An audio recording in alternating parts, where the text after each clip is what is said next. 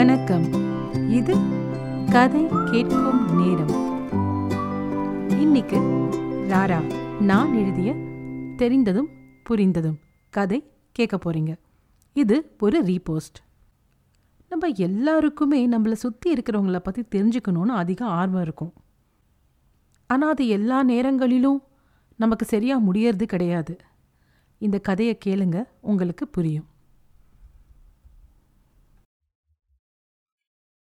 தெரிந்ததும் புரிந்ததும். என் பெயர் அரவிந்த். நான் பிபிஏ இறுதி ஆண்டு படிக்கிறேன். எல்லோரிடமும் நன்றாக பேசுவேன் பழகுவேன். மற்றவர்கள் பற்றி முழுதாக தெரிந்து கொள்ள ஆசைப்படுவேன். முக்கியமாக அவர்கள் பற்றி யாருக்கும் தெரியாத விஷயங்களை தெரிந்து கொள்ள ரொம்ப ரொம்ப ஆர்வமாக இருப்பேன். அதனால் எல்லோரிடமும் நன்றாக பேசி பழகுவேன். இப்படி செய்வது எனக்கு ரொம்ப த்ரில்லிங்காக இருந்தது. என் அப்பாவின் சின்ன வயசு சேட்டை எனக்கு கொஞ்சம் தெரியும். தாத்தாவிடம் நன்றாக பேசி அவர் வாயை கிளறி தெரிந்து கொண்டேன். அப்பா தாத்தா அவரிடம் கண்டிப்பாக இருந்தார் என்றும் தாத்தாவிடம் நின்று பேசவே அப்பாவுக்கு பயம் என்றும் சொல்லுவார். எங்க அப்பாவிடம் அவர் அப்பா பற்றி கேட்டால் அடித்தார் உதைத்தார் என்றுதான் சொல்லுவார். ஒரு நாள் நான் என் அப்பாவை ரொம்ப எதிர்த்து பேசிவிட்டேன். டேய் என் அப்பா என்னை எப்படி அடிப்பாரு தெரியுமா? நீ என்னன்னா இப்படி எதிர்த்து பேசுற. ஒரு தடவை நான் மேக்ஸ் டெஸ்ட்ல ஃபெயில் ஆயிட்டேன். டீச்சர் வீட்ல இருந்து சைன் வாங்கிட்டு வர சொன்னாங்க. நான் எங்க அப்பாக்கு பயந்து என் ஃப்ரெண்டு கிட்ட சைன் வாங்கிட்டு போனேன். எங்க அப்பா அதை கண்டுபிடிச்சு செம்ம அடி அடிச்சாரு. நான் ஒண்ணுமே பேசல. நீ என்னடான்னா தப்பு பண்ணிட்டு எதிர்த்து பேசுற. நீ பண்ற தப்பையெல்லாம் உன் அம்மா கண்டுக்காம இருக்கா? இதெல்லாம் எங்க போய் முடிய போதோ?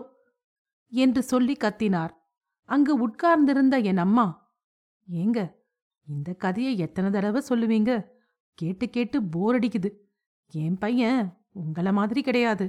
இது வரைக்கும் ஒரு தடவை கூட ஃபெயில் ஆனதே இல்லை. நீங்க இப்ப வேற ஏதாவது கதை சொல்லுங்க. என்னடி? என்ன பார்த்தா காமெடி பீஸ் மாதிரி தெரியுதா? என்று இன்னும் கோபப்பட்டார் என் அப்பா. நான் உடனே அம்மா இந்த கதையோட உண்மையான முடிவு எனக்கு தான் தெரியும். என்னடா தெரியும் உனக்கு? ரொம்ப ஓவரா பேசுற? என்று அப்பா சொன்னபோது அம்மா பேசினாள். என்னடா கதை? டீச்சர் கிட்ட மாட்டிக்கிட்டாரு. டீச்சர் தாத்தா கிட்ட சொல்லிட்டாரு. அவ்வளவுதானே? என்று அம்மா சொன்னாள். அம்மா டீச்சர் எப்படி கண்டுபிடிச்சாருன்னு தெரியுமா? அவரு ஃப்ரெண்டு தாத்தா கையெழுத்துக்கு பதில் பழக்க தோஷத்துல அவங்க அப்பா கையெழுத்த போட்டுட்டாரு.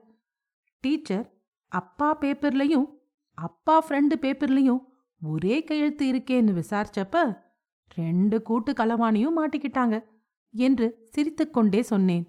அம்மாவும் சிரித்துக்கொண்டே கூட்டு களவாணிங்க இல்லடா மக்கு களவாணிங்க.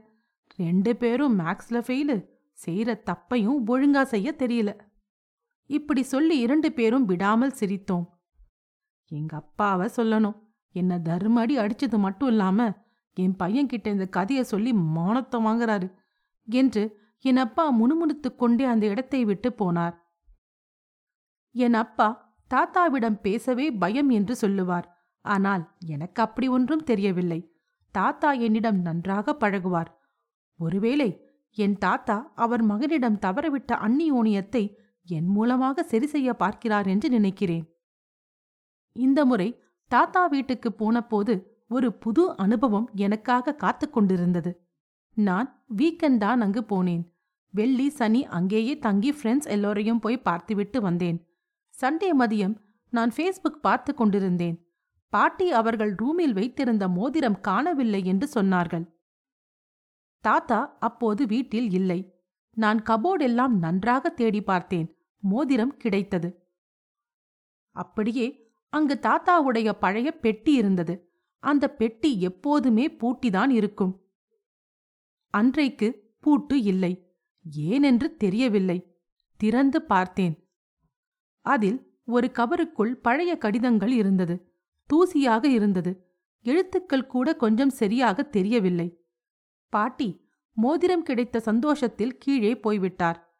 அந்த கடிதங்களை படிக்க ரொம்ப ஆசையாக இருந்தது. ஆனால் அது தப்பென்று தோன்றியது. திரும்ப வைத்து விடலாம் என்று நினைத்தேன். சரி நம்ம தாத்தா தானே இதுவும் ஒரு திரில்தானே என்று நினைத்து கடிதங்களை எடுத்து படிக்க ஆரம்பித்தேன். அதில் என் பாட்டி அம்புஜம் எழுதிய கடிதங்கள் தான் நிறைய இருந்தது. அவர்கள் ஒருவரை ஒருவர் லவ் பண்ணியது அவர்களுடைய முதல் சந்திப்பு தாத்தா பாட்டி வீட்டிற்கு பக்கத்தில் இருக்கிற பெட்டிக்கடைக்கு பாட்டியை பார்க்க அடிக்கடி வருவது அவர்கள் இரண்டு பேரும் வெளியே போனது முதல் அழகான முத்தம் இப்படி ஒரு சூப்பர் லவ் ஸ்டோரி. இல்லை ஓர் அழகான காதல் கவிதை என்றுதான் நான் சொல்லுவேன். எனக்கு படிக்க படிக்க ரொம்ப சுவாரஸ்யமாக இருந்தது. அந்த காதல் கவிதையில் நான் மூழ்கிவிட்டேன். தாத்தாவும் பாட்டியும் சொந்தம்தான். ஆனால் தாத்தா பாட்டிக்கு அரேஞ்ச் மேரேஜ் என்றுதான் எல்லோரும் சொன்னார்கள். தாத்தா கூட என்னிடம் இதை சொல்லவில்லையே. இப்படி பல கேள்விகள் எனக்குள் தோன்றியது. இதை அவர்களையே சொல்ல வைக்க வேண்டுமென்று முடிவு செய்தேன். அந்த கடிதங்களை எப்படி எடுத்தேனோ அப்படியே வைத்துவிட்டு கீழே வந்தேன். அப்போது பாட்டி பஜ்ஜி கொடுத்தார்கள். நான் பாட்டி அவசரமாக கூப்பிட்டதால் போனை அப்படியே வைத்துவிட்டு போய்விட்டேன். வந்தவுடன் பாட்டியிடம் போன் எங்க பாட்டி? என்று கேட்டேன். அவர் போனை என் கையில் எடுத்து கொடுத்துவிட்டு எங்க காலமே வேற. இப்ப பாரு காலம் எப்படி கெட்டு கிடக்கு. எப்ப பார்த்தாலும் ஃபோனு எங்க பார்த்தாலும் லவ் கண்ட இடத்துல சுத்த வேண்டியது. நேத்து விமலா பேத்தி ஓடி போயிட்டா. உனக்கு தெரியுமா? என்று இழுத்து பேசினாள். மனதில் லேசாக சிரித்துக்கொண்டு பாட்டி நீயும் எல்லா வேலையும் பண்ணிட்டு எப்படி பேசுற பாரு? என்று நினைத்து கொண்டேன் அந்த காலத்திலேயும் எல்லாம் இருந்திருக்கு பாட்டி. அப்பவும் லவ் பண்ணாங்க இப்பவும் லவ் பண்றாங்க. அப்போ லெட்டர் இப்போ வாட்ஸ்அப் ஃபேஸ்புக். டெக்னாலஜி கொஞ்சம் எல்லாத்தையும் ஈஸியாக்கியிருக்கு மத்தபடி எதுவுமே மாறல பாட்டி என்று சொல்லி சிரித்தேன். என்ன டெக்னாலஜியோ போ. அப்ப இருந்தவங்க ஒழுங்கா இருந்தாங்க. அதுவும் நாங்க பொண்ணுங்க ரொம்ப ஒழுங்கா இருந்தோம் என்று பாட்டி சொன்னதை கேட்ட நான் ஆமாமா நீ ரொம்ப ஒழுங்கா இருந்த பாரு என்று கிண்டலாக சொன்னேன். பாட்டியிடமிருந்து உண்மையை அவள் வாயிலேயே வர வைப்போம் என்று நினைத்து பாட்டி நீ எஸ்எஸ்எல்சி வர படிச்சிருக்கல்ல? நீ படிக்கிறப்ப லவ் பண்ணல?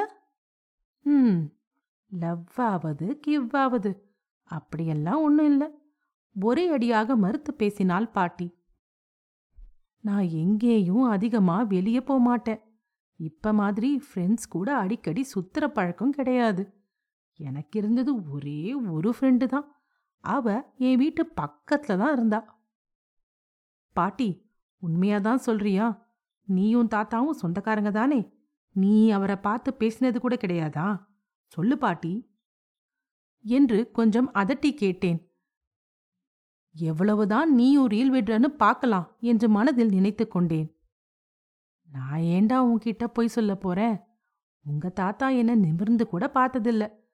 என் வீட்டு பக்கத்துல இருக்கிற பெட்டி கடைக்கு வருவாரு. ஆனா நான் பார்த்தாலும் பார்க்க மாட்டாரு என்றார். பெட்டி கடை வரைக்கும் வந்துட்ட. மிச்ச உண்மையும் வர வைக்கிறேன். இரு இரு என்று நினைத்து கொண்டு ஏன் பாட்டி உன்னை தேடிதானே அவர் அங்க வருவாரு? என்று சொன்னேன். அப்படியெல்லாம் ஒன்றும் இல்லடா நான் அவர்கிட்ட அதிகம் கூட பேசினது கிடையாது. பாட்டி உண்மையை சொல்லுகிற மாதிரி தெரியவில்லை. என்ன ஆனாலும் பரவாயில்லை. கடிதங்கள் பற்றி கேட்கலாம் என்று வாயெடுத்தேன். அப்போது பாட்டி நீ என்ன நம்பலன்னு நினைக்கிற? வேணும்னா தாத்தா வந்த உடனே கேளு.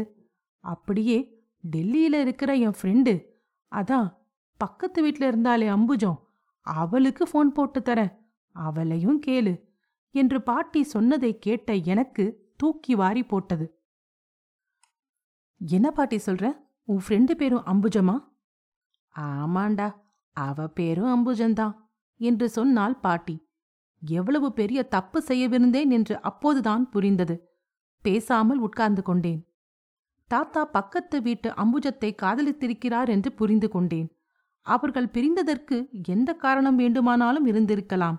ஆனால் கொஞ்ச நேரம் அந்த கடிதங்களை படித்த என்னாலேயே இதை ஜீரணிக்க முடியவில்லை. தாத்தாவுக்கு எவ்வளவு கஷ்டமாக இருக்கும் என்று யோசித்தேன். தாத்தா வீட்டுக்கு வந்தார். பாட்டி அவரிடம் பாருங்க லவ் பண்ணியா லவ் பண்ணியான்னு உயிரை வாங்குறான். நீங்களும் யாரையும் லவ் பண்ணல நானும் யாரையும் லவ் பண்ணலன்னு சொன்னா நம்ப மாட்டேன்னு சொல்றான். நான் தாத்தாவையே பார்த்தேன். இதற்கு தாத்தாவுடைய பதில் ஒரு புன் சிரிப்பு அப்படியே உள்ளே போனார். அந்த சிரிப்பில் எல்லாமே இருந்தது. வருத்தம் வலி ஏக்கம் என்று எல்லாமே இருந்தது. இதே மாதிரி வெளியே சொல்ல முடியாத சொல்லக்கூடாத வலி வேதனை தாத்தா மாதிரி எத்தனை பேரிடம் இருக்கும் என்று நினைத்தேன். எல்லோர் பற்றியும் தெரிந்து கொள்ள வேண்டும் என்று நினைத்த எனக்கு தாத்தாவுடைய கடிதங்களை ஏன் படித்தோம் என்று இருந்தது. இத்தனை நாளாக தாத்தாவிடம் மட்டும் இருந்த வழி இப்போது எனக்குள்ளும் வந்துவிட்டது. ஒருவரை ஒருவர் முழுதாக தெரிந்து முழுதாக புரிந்து ஒன்றும் கிழிக்கப் போவதில்லை. எவ்வளவு தெரிய வேண்டுமோ அவ்வளவு தெரிந்தால் போதுமென்று அன்றைக்குதான் எனக்கு உரைத்தது. ராரா நான் எழுதிய தெரிந்ததும் புரிந்ததும் கேட்டதற்கு நன்றி. மீண்டும் இன்னொரு பகுதியில் உங்களை சந்திக்கிறேன். ராரா.